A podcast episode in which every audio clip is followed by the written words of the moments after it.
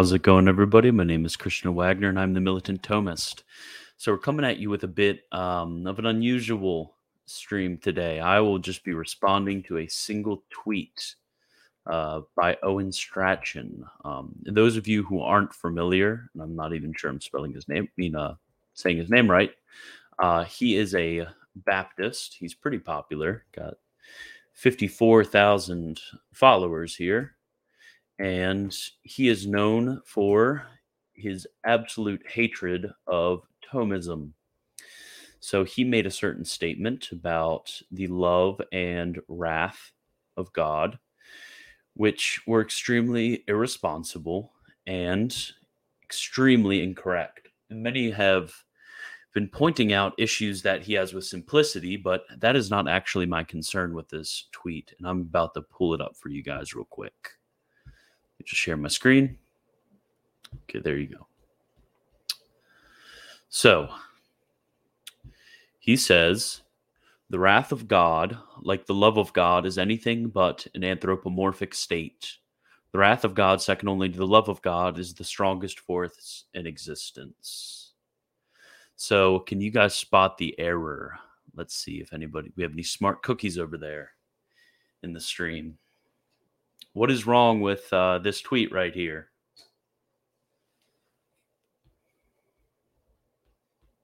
Anyone? Okay, I'll give you the answer. It's this first sentence right here.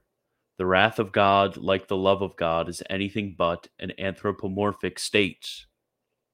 Well, what's wrong with that, Christian? This right here. He's denying that it's anthropomorphic. Uh, so she Alex says real distinction between wrath and love. Dude doesn't get divine simplicity. That's not my that's not my issue, guys. Although that is obviously an issue with this, there can still be um, logical distinctions made within the divine attributes. So, I mean, a charitable reading would be that. But what he's explicitly saying here is that wrath is not anthropomorphic. And if you don't understand that language of anthropomorphic, that is a reformed way of saying analogous. So he is not saying, he is saying that we are to take the wrath of God in its proper rather than its improper sense. And this right here is a massive error. And it's really on two counts. First, we are supposed to deny of the created imperfection of wrath, the idea that it's a passion, and second, we are to die, deny of the created imperfection of wrath. We are we are supposed to deny it um, in its proper sense. So rather than being its own attribute, when we talk about the wrath of God, we're saying that it's the love of God in relation to a certain object, and that object is sin. So it's not to be taken in its proper sense. And while I'm sure Owen Strachan doesn't speak in these categories, he did affirm right here clearly that it's not supposed to be something analogous, but it's supposed to be taken in its proper sense. So what I'm going to do right over here, boom, Summa Contra Gentiles, book one, chapter 91. This is this will really put this to rest and see what the Catholic tradition has actually said when it comes to the wrath of God. Let me see where it begins begins right here, I believe. Because he starts out like he usually does in the. Let me move my laptop. It's obscuring my screen. So it begins with just a series of proofs. Okay.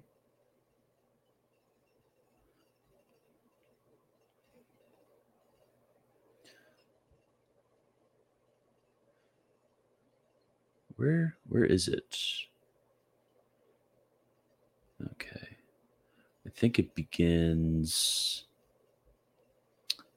Sorry guys.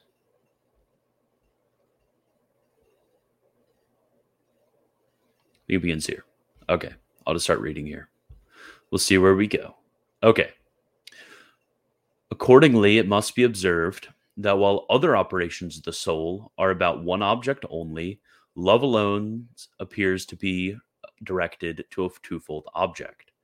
For if we understand or rejoice, it follows that we are referred somehow to some object, whereas love wills something to someone, since we are said to love that to which we will some good in an aforesaid way. So he's defining love right here, which is going to be very important going forward. So love is that which we will some good to someone. Hence, when we want a thing, we are said simply and properly to desire it and not to love it, but rather to love ourselves for whom we want it. Consequently, we are said to love it accidentally and improperly. Accordingly, other operations are greater or lesser in proportion to the energy alone of the action. This cannot apply to God, because the energy of action is measured by the force from which it proceeds, and every divine action is one and the same force. On the other hand, love may be greater or lesser in two ways. In one way, as regards the good that we will someone, according to which we are said to love that person more for whom we will a greater good. In another way, as regards the energy of the action, according to which we are said to love that person more for whom, although we will not a greater good, nevertheless we will an equal good with greater fervor and efficacy. In the first way, accordingly, nothing forbids us to say that God loves one thing more than another, according as he wills it for a greater good. But in the second way, this cannot be said for the same reason as we have stated in the case of the operations. It's kind of hot here. I'm going to open the window. Okay, so he's laying down some theory here. And those things that we are even supposed to deny of love, because love, in a in a creaturely sense, has some created imperfections, such as we love one thing more fervently than another in the energy of our action, whereas God's energy of action is is the same for all things. Although we might be we may be able to say that God loves one thing more than another because of the different objects that he wills us. It is therefore clear from what has been said that none of our emotions, properly speaking, can be in God except joy and love. And yet, even these are not in Him as they are in us by way of passion. Okay. So, joy and love are those only um, proper emotions which we can attribute to God. And when we speak of an emotion in God, we're not talking about it as a way of passion like um like for example uh if I were to say to fall in love with somebody, if I fell in love with my wife, that would be a certain passion. There's a uh, a bubbling up of that emotion and a going from potency to where I potentially loved her to act to where I actually loved her, and where it's uh, think of uh, the idea of somebody being passionate that is that is what we're denying of God. We're not denying that that uh, steadfast will to will the good of another, which is the um, which is the essence of love, which we share with God. So, while we may properly say that God is joy and love, we have to deny the mode, which is way of passion. And with the other emotions, they are not properly speaking in God. Why is that? Well, we'll find out. That joy or delight is in God is confirmed by the authority of Scripture, for it is said in the psalm, In your right hand are delights forevermore. Divine wisdom, which is in God, as we have proved, says, I was delighted every day playing before him. And there is joy before the angels of God over one sinner who repents. Also, the philosopher says in Seven Ethics 4 8 that God rejoices with one simple delight. Scripture also makes mention of God's love. Okay, blah, blah, blah. We already know that. It must, however, be observed that even other emotions, which by their specific nature are inapplicable to God, are applied to God in sacred Scripture, not indeed properly, as we have shown. I'm going to go back to uh, chapter 89 after we're done talking about love, because love is really going to. Um,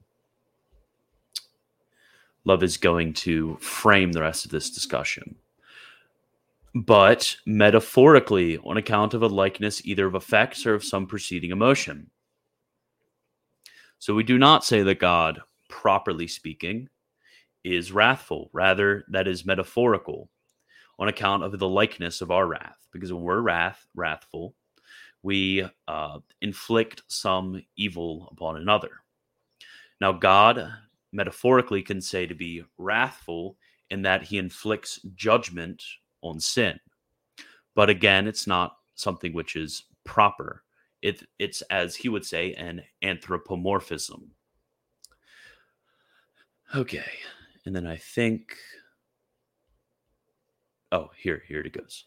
I say of effects because sometimes his will, by the ordering of his wisdom, tends to an effect to which a person is inclined through a defective passion. Thus, a judge punishes out of justice as an angry man out of anger. Accordingly, sometimes God is said to be angry insofar as by the ordering of his wisdom he wills to punish someone. According to the saying of the psalm, his wrath is quickly kindled. There we go there are certain created imperfections that are included in our idea of God being wrathful. We need to remove those, such as the fact that it's a passion, the fact that something is an object of our hatred, and such. And when we remove those created imperfections, the analogy which is which is being made in God is that of the ordering of his wisdom wherein he wills to punish someone. And then further, he is said to be merciful insofar as out of his goodwill he removes man's unhappiness, even as we do the same through the passion of mercy. So, oops. So right here, there's also that idea of mercy, even um, even mercy, insofar as mercy is a passion, because um, think more of mercy as feeling bad for someone. That that's more of the idea of mercy uh, that that he is using rather than our colloquial sense of mercy. But the feeling bad that is attributed to God for someone is rather his love towards them in that he removes man's unhappiness. He has that rather than passion, he has that inclination. It's important to think of these rather than passions as inclinations towards acts. In an analogous sense, of course. Hence, the psalm says, The Lord is merciful and gracious, slow to anger and abounding in steadfast love. Sometimes also he is said to repent. So again, we attribute repentance to God improperly. Insofar as, in accordance with the eternal and unchangeable decree of his providence, he makes what he destroyed before or destroys what he previously made, even as those who are moved by repentance are wont to do. So when we repent of something, like for example, let's say I um, some guy was talking about my deer today. Let's say I repent of of killing my deer. I repent of the fact that I'm a hunter, which I would never do. I repent of that. Therefore, I stop that action which I have of hunting. Rather than that previous action which I had of hunting, I stop that action. Now, when we're speaking of repentance in God, obviously there's certain imperfections of my repenting because I would say that what I previously did was wrong, and it's a change of my plans and a change of my passions and a change of my acts and such. But with God, when He is said to repent, rather, His unchangeable decree of providence is what is changed. So think about it in the case of the flood. When God is said to repent, it wasn't surprise surprising to him that um, that man fell into sin or or, or anything like that, but rather his repentance is found in the destruction of his previous works. But that wasn't a change in God because that was always in his eternal decree. That's what we say when we mean that God repents. And then let's keep going on. I also say on account of a likeness to preceding emotion. For love and joy, which are in God properly, are the principles of all the emotions. Look at this love by way of moving principle, joy by way of end. So when we talk about certain emotions that are improperly said of God, that are not love and joy, we always have them in reference of love and joy as principles. Love moving it, and joy the end or final cause of it. So when we think of wrath, how is that included in love? How would that be included in love?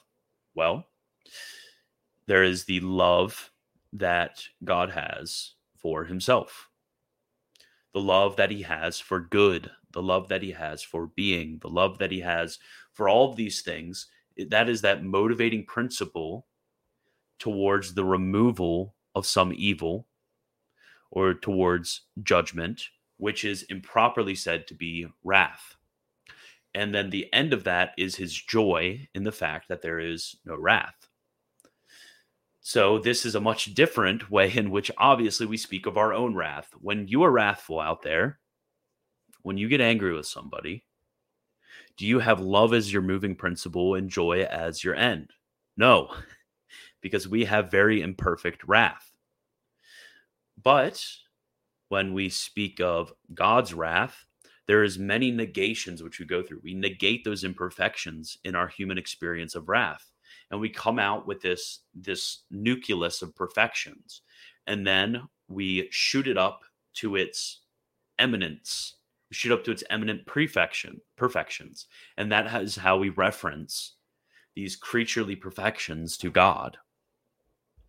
So therefore even an angry man rejoices while punishing as having obtained his end hence god is said to grieve insofar as certain things occur to those he loves and approves even as we grieve for what has happened in our will. Okay. And then I thought this final paragraph was interesting. By what has been said, we can refute the error of certain Jews who ascribe to God anger, sorrow, repentance, and all such passions in their proper sense, failing to determine between the proper and metaphorical expressions of Scripture. So I think this is an important point to make before we continue and go back to 89, I think it was. Sorry, I should have prepared a bit better in saving my tabs. But what is important is how are we to know? How are we to know whether scripture is speaking of a proper or a metaphorical expression towards God? For example, it says that in First John, God is love. It also says that God is a rock. So, how do we know that God is love is a proper expression of Scripture and that God is a rock is a metaphorical expression of Scripture?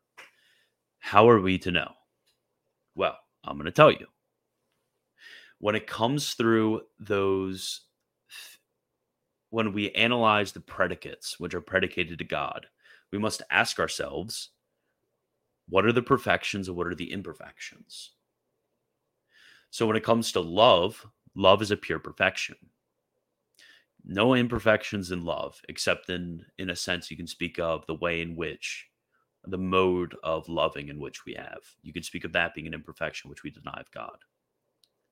And then other expressions are going to be very low in those in in that nucleus of perfection it's going to be very very tiny like a rock there's plenty of imperfections about a rock a rock is finite a rock does not even have a soul and, and, and so on and so on and so forth. There's many imperfections which we speak of a rock. Therefore, when it comes to love, it's pretty obvious that it's proper. And when it comes to a rock, it's pretty obvious that it's metaphorical. But what happens with those other statements in scripture, such as God repents, God is angry, uh, and and the like? Well, um, we have to look at the uh, we have to look at the uniformity with the rest of the attributes of God.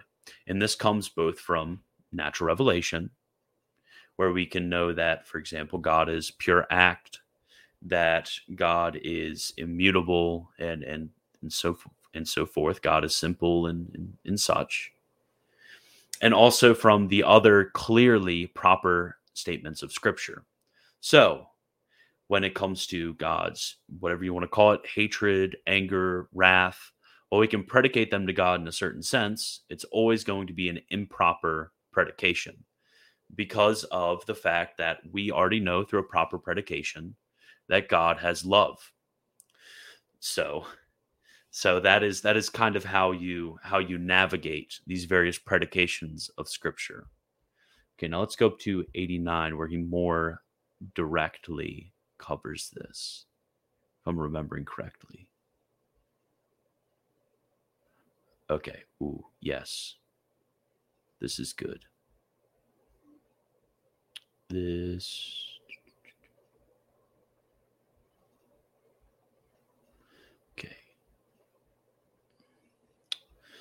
So, okay.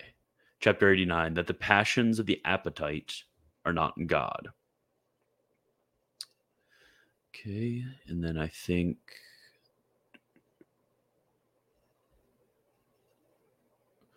Okay. So, right here, this very important, I think that's all in here. Very important three paragraphs right here. Accordingly, all passions, by reason of its genus, is absent from God. Well, what do you mean, reason of genus? Well, genus is that general category which we have. And then also, um, there's the species which go under that those categories. For example, if we think of mankind, mankind is a or humanity is a genus, and then I am a certain individualization or species of that genus. So, in general, because of the defects that come along with having a passion, for example, um, God would have to go from potency to act, or from potentially having something to having something Then we have to deny these imperfections in the genus.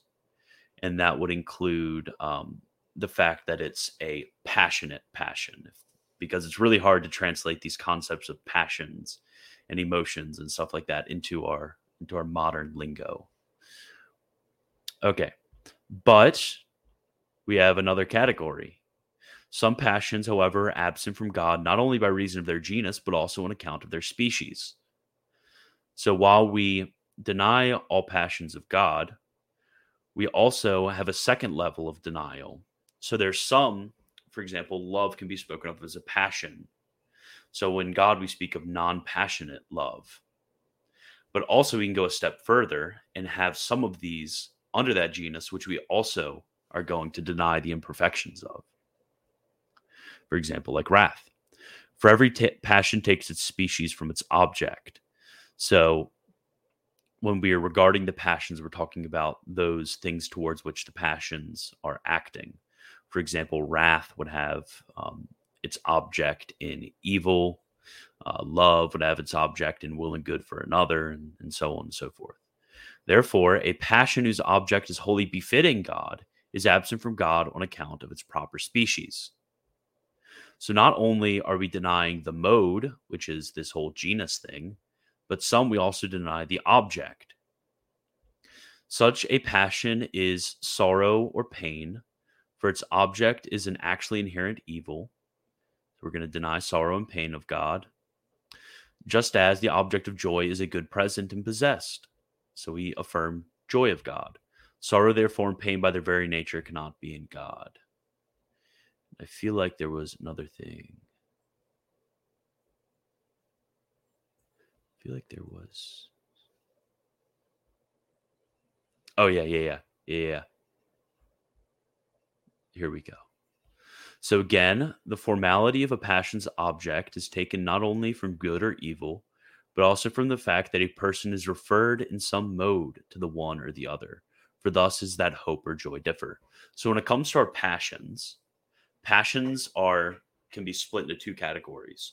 Those referred to good those referred to evil. So things like love, which would be willing a good for another, or joy, which could be said to be delighting in a good. Um, or and then on the other hand, we can have those things directed towards evil, which are really just the flip side of the good one. So wrath is is is against a certain evil, and anger is against a certain evil, and repentance is turning back from a certain evil towards a good, and so on and so forth. And then we specify them even more when it comes to the mode. So joy would have it, have it, have as have as its uh, mode passion towards a present object, and then love would have toward in its mode a passion towards giving uh, good towards its a uh, towards a certain object. Therefore, if the mode in which a person is referred to the object that mode being essential to the passion is not becoming to God, neither can the passion be becoming to God in this by reason of its proper species. So there's a few more layers to thinking about passion than God. You got to think about the the fact that the genus which is the general category of passion has to be rejected. Then on the second level, we have to look at the the um, the mode in which this is done. Uh, and then on the third level, we have to think about the object. And when we're treating the passions, we go through these three layers. So it's not as simple as just saying it's not an anthropomorphism and we properly say that God has wrath in the same sense that I have wrath. No, he doesn't. He does not. And as we're going to see, Thomas says that anger is furthest removed from God in this section. Now, although hope has a good for its object, this good cannot already acquired, but is not yet obtained. And this cannot be competent to God on account of his perfection, which is so great and nothing can be added to it. Hope, therefore, cannot be in God, even by reason of species, nor again desire or nothing possessed. So God cannot hope. Why can God not hope? This is going to give us a little bit of a catechesis down here um, on on how we think about the passion. So this is going to be very helpful. So the reason that we cannot say that God hopes is because when you think about what the object of hope is, the object of hope is a future good. Well, God has the plenitude of good. Therefore, we deny that um, that God hopes in the sense that we hope. Although God can be said to hope um, in a different sense, but I won't get into that now. That would make this video way too long. Moreover, just as the divine perfection excludes from God the potency of acquiring any additional good, so too, and much more, it excludes the potency to evil. Now, fear regards evil that may be imminent, even as hope regards a good to be acquired. Therefore, fear by reason of its species is absent from God on two counts, both because it is befitting only that it is in potency, because its object is an evil that can be present. So now we go to the idea of fear. So hope, we only denied it on one part. Having as its object a good is okay, but we're going to deny it on the fact that it's a future good. Now, when we have fear, we're denying it on two levels. First, because it's a future evil, and second, because it's an evil.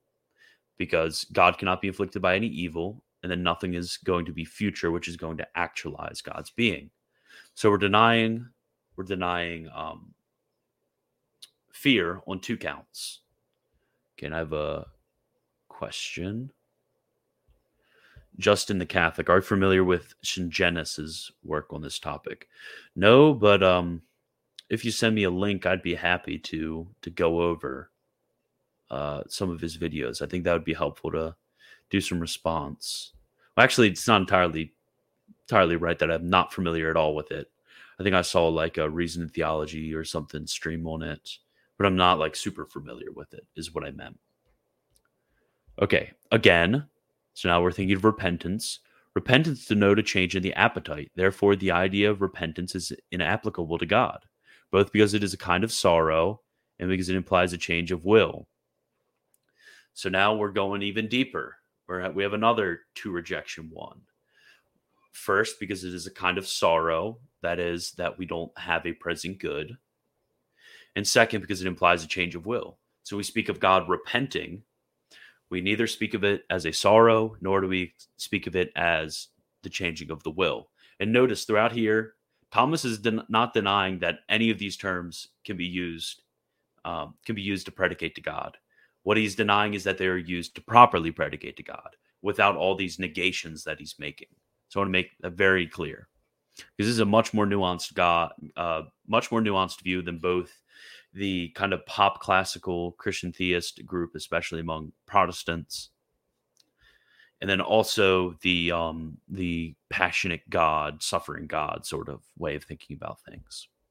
Okay, further, without error in the cognitive power, it is impossible for that which is good to be apprehended as evil. Nor does it happen that the evil of one can be the good of another, save in particular goods, in which the corruption is one corruption of one is a generation of another. But the universal good is impaired in no way by any particular good, but is reflected by each one. Now, God is universal good, and by partaking of his likeness, all things are said to be good. Hence, no one's evil can be to him a good, nor is it possible for him to apprehend as evil that which is good simply, and is not evil to him, because his knowledge is without error, as we have proved above. Hence, envy cannot be cannot be possibly being God, even accord to the nature of the species, not only because envy is a kind of sorrow, but because it grieves for the good of another, and thus it looks upon the good of another as a will. So when we speak of the envy of God, there's three negations. First, because it's a kind of sorrow. Second, because it grieves at the good of another. And third, because it makes out another's good as evil. So we're going even further down into denying uh, making negations in these passions. Okay, now we get to the last. We get to the absolute last. And what is it? What what attribute or passion can we most deny of God? What has the most negations included in it?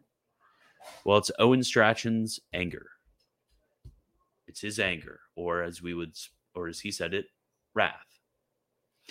We speak least in God of his wrath we have to make the most negations when it comes to the idea of wrath. Very important in understanding and having a much healthier view of a class, classic Christian theistic view of God than um, is either making God a stone or is making God a moody 12 year old boy, like, um, like some people make him out to be. Okay. So Justin the Catholic, and I and I just left you with all of that suspense, but Justin the Catholic had another statement. So he wrote a book about it, the immutable God that can change his mind, the impassible God that has emotions. Oh gosh. His basic thesis is that you can't sacrifice scripture on the altar of Aristotelian philosophy. Oh gosh. And again, I think, especially with that thesis, the hermeneutical principles are most important. Is the fact that scripture can make certain improper statements of God where we have to negate. So he is taking a extremely literalist view of reading scripture that's denying that there are any improper statements made of God. I'd like to see if there's a video on that or something so I could explain this all in a bit more detail. Okay, now let's get it. We're at anger right now. We're at wrath. We're at our we're at our final final goal. Thank you guys for sticking on so we can get all that theory in beforehand. Okay. Again, to grieve for a good is the same as desiring an evil, for the former results from a good being deemed evil, while the latter results from an evil being deemed good. Now, anger is the desire of another's evil in revenge. So think about what wrath is for you.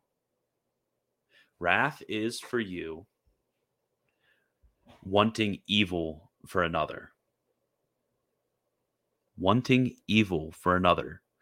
Included in our idea of wrath is the fact that we are desiring evil. You see the problem yet? Do you see the problem yet? Therefore, anger is far removed from God according to its specific nature, not only because it is an effect of sorrow, so we affected we denied on one count, and then we also denied on all the other accounts above. So we're at three negations right here. But also because it is a desire for revenge on account of sorrow arising from harm afflicted. So first, we desire that we deny that there's desires. Second, we deny that it's revenge. We deny that it's sorrow. We de- we deny that harm is inflicted, and we deny that God desires evil. So really, we're just negation after negation after negation. So what we come from in negating all of those various ways in which we have imperfectly wrath, we come out with an improper predication of wrath and the nucleus of that, which we eminently ascribe to God, is the fact that God punishes the wicked. That's all wrath is talking about. The fact that God punishes the wicked. It's not talking about some moody passion of bubbling up anger that that's in God or a powerful force as as Owen likes to say. Okay. So the other Paul asks, where do you think scripture makes improper statements of God? Do you mean the author themselves or whom they quote? No, I should have explained that a bit more, but I'm talking about the very nature of language.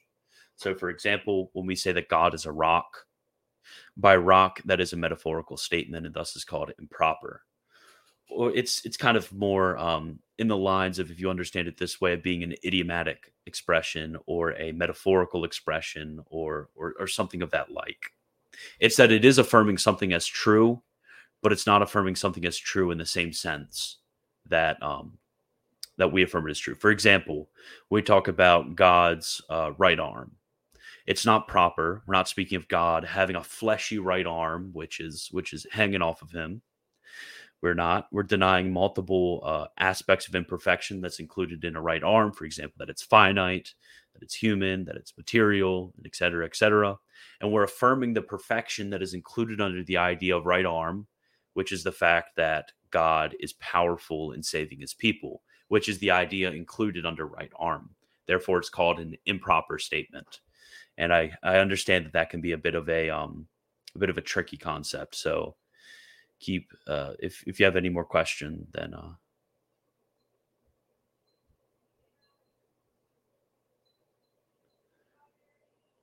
okay. Oh, the other Paul says improper in a very technical sense, not a negative sense. Yeah, I'm not talking about improper in the sense that um, it's uh, inappropriate. I'm saying improper in the sense that we're not to understand it after um, the natural meaning of those words.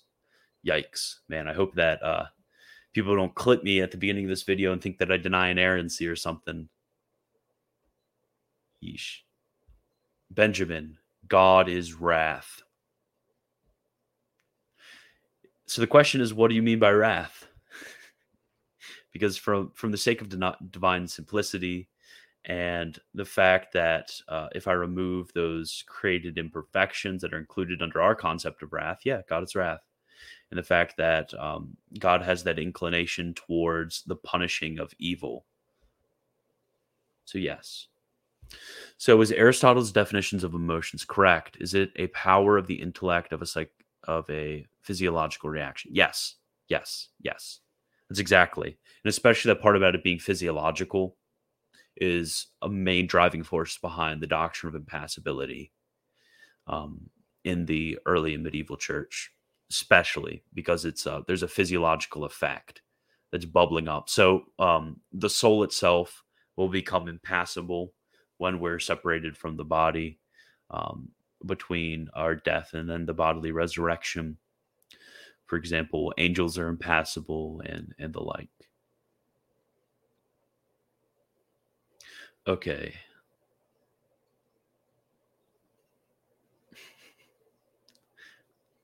Okay, Justin, there is a difference between those passages and passages describing the state of God in historical context, i.e., Sodom and Gomorrah. What do you mean? Because God being described as a rock is um is is talking specifically about his uh, sustenance of um, the people in the 40 years in the desert. So I, I don't understand what you mean there. I'm not saying that you're wrong. I'm just saying I'm not understanding the statement.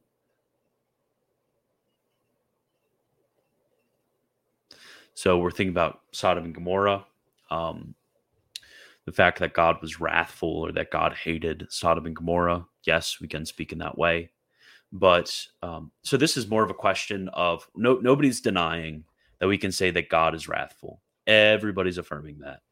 But we are what we are denying is what Owen said here that it is not an anthropomorphic state or that it's taken according to its proper sense.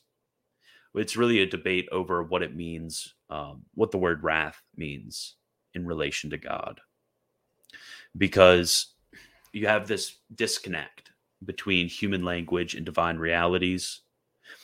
So when we're describing um, the relationship between human language and divine realities, obviously there's not going to be a univocal, one to one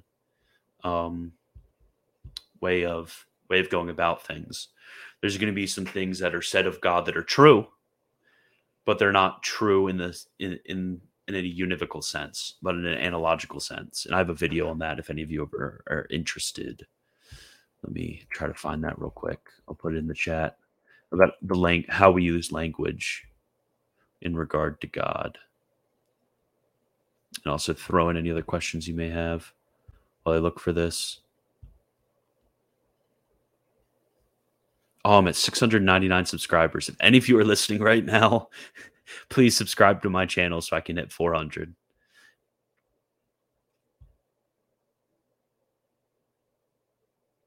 That that that triggers me so bad that I'm at 699. Okay, where is it? Looking, looking, looking. I think it was an older video.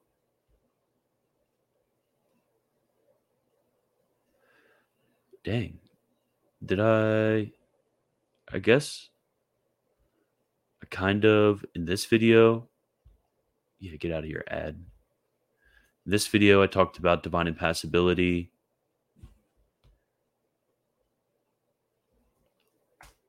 Okay. And then I'll have an art. Oh, that's what I did. I have an article. Yes, I have an article in analogous language. That's pretty short, very helpful. Let me grab that for you guys. How to speak about God. There it is. Yes. Okay. There. So if you have any, if you want to look into this further, I mean, obviously, Summa Contra Gentiles around these questions are good. Let me see if he covers it in the compendium. I think he does. The compendium is also another great tool. This is Aquinas.cc if you're wondering. It works better on a computer. So can't really use it on your phone. Um, let me see. Yet another reason why we deny passions of God is because uh, what you said that um, passions are intrinsically uh, connected with um, bodily senses and a physiological reaction, which are obviously not found in God because he doesn't have a body. Okay. Um Are there none in here? Man, come on, Thomas. Okay, never mind. Summa contra gentiles it is for you guys. Okay, I'm gonna. Oh wait, apparently I'm at 700 right now. Wait. Let me check. Yep, I'm at 700. There you go. Watch somebody uh, just unsubscribe. Okay. Let's see. So Justin says Genis is a pretty solid apologist, in my opinion. Love to see you engage his work on this topic. Yeah, I think that'd be fun. Um, I think he's generally trying to exhale scripture more than it is in Catholicism at the moment. Yeah, yeah, that is. I'm gonna stop sharing my screen. Yeah, that is a definitely a huge problem. Is the disconnect uh, from the biblical text, but also we need proper, um, the pun intended, because I just talked about properness a lot. We need to have proper hermeneutics, especially when it comes to such a difficult issue about how the biblical text and its statements about God relate to um, relate to the essence of God and uh, it, well, nature of God would be a better way of talking about it. So, how do the statements made in human language relate to the nature of God? And that's not something you're going to get uh, directly from the biblical text. That's something assumed. That's something which is investigated in what's called prolegomena. So, if you want to, if you want to be a literalist, then you're going to have to philosophically prove to me that literalism is the best way to read the text, especially when it comes to the ways in which we predicate certain attributes to God. So, yeah. And Justin Catholic has to go. I should probably go too. I should probably have some time between now and tonight's chill stream. That, that reminds you guys, um, chill stream tonight at 7.30. I know we had a bit of a chill stream last night, but uh, that was kind of that didn't count. That was a special episode for my. Oh yeah, my mug. Yeah, everybody buy a mug. Um, dang, where did I put my in the chat right now? And I'm flying by the seat of my pants this stream. I'm sorry, guys. Don't mean to waste your time. Okay, get a mug. Be the coolest guy ever. Can't wait until mine comes in. Man, I post way too much on Twitter. I wish I had the link saved. Sorry about this, guys. This is super embarrassing. Okay. 1999 to get the finest mug you have ever. Yeah, I found out how to buy my own mug. so that yes, buy a mug. Um, also uh, subscribe. Um, get ready for that stream later tonight. Um, and then if you want to follow me on social media, the Discord also um, can be found in my link tree, uh, link.tree slash apologia anglicana, something like that. You should be able to find in the description to uh, the video if you're rewatching. Okay, that's all I have for you. I will talk to you guys later, and I appreciate all of you. Um, become a patron. Forgot about that one. And God bless.